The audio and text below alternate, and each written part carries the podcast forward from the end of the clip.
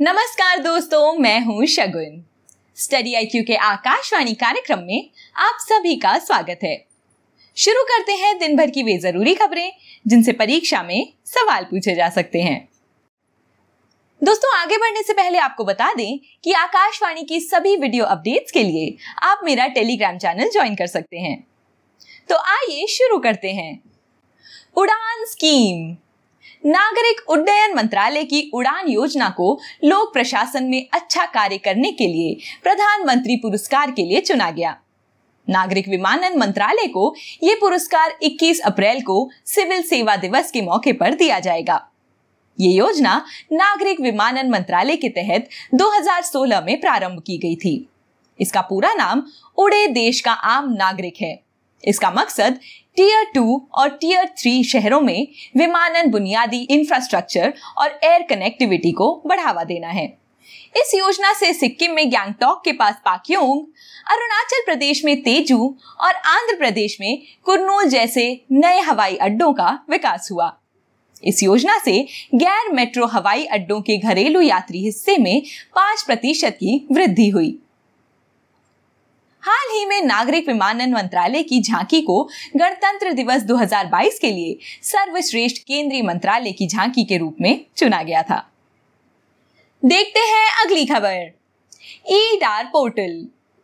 सड़क परिवहन और राजमार्ग मंत्रालय ने ई डार नाम का पोर्टल विकसित किया है। इस पोर्टल ई डार का अर्थ ई विस्तृत दुर्घटना रिपोर्ट है। ये वेब पोर्टल सरकार द्वारा बीमा कंपनियों के परामर्श से तैयार किया गया है।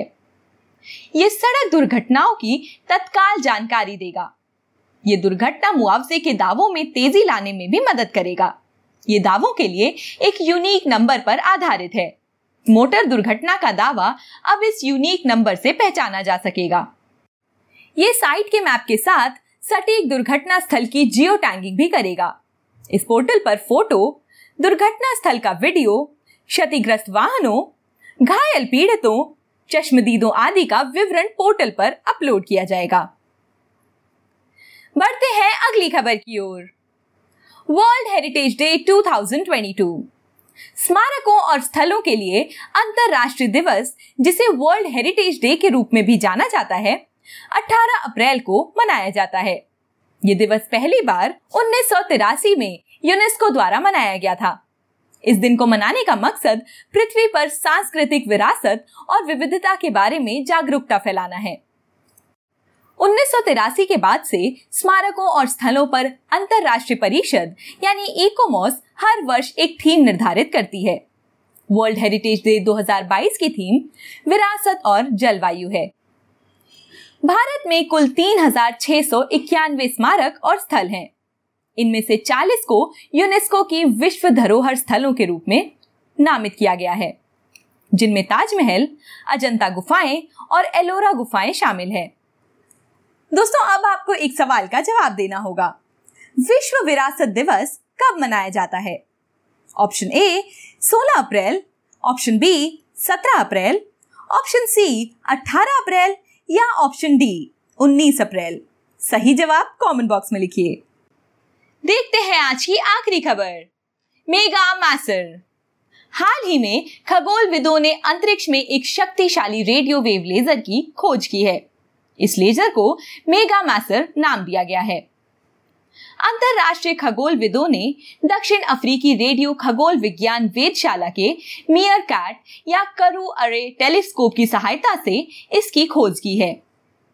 शोधकर्ताओं ने लेजर को नकाल कथा का भी नाम दिया है। मेगा मैसर पृथ्वी से पाँच अरब प्रकाश वर्ष दूर देखा गया है। इस लेजर से प्रकाश ने पृथ्वी तक पहुँचने के लिए लगभग अट्ठावन हज़ार बिलियन किलोमीटर का सफ़र तय किया है। दो आकाश गंगाओं के एक दूसरे से टकराने पर मेगा मैसर का निर्माण होता है।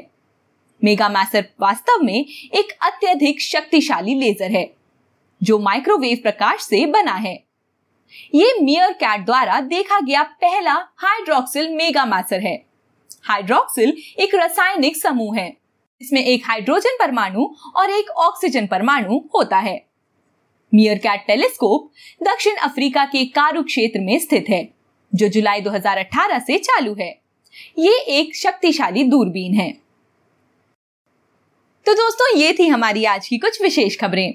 मिलती हूँ कल आपसे इसी समय। नमस्कार।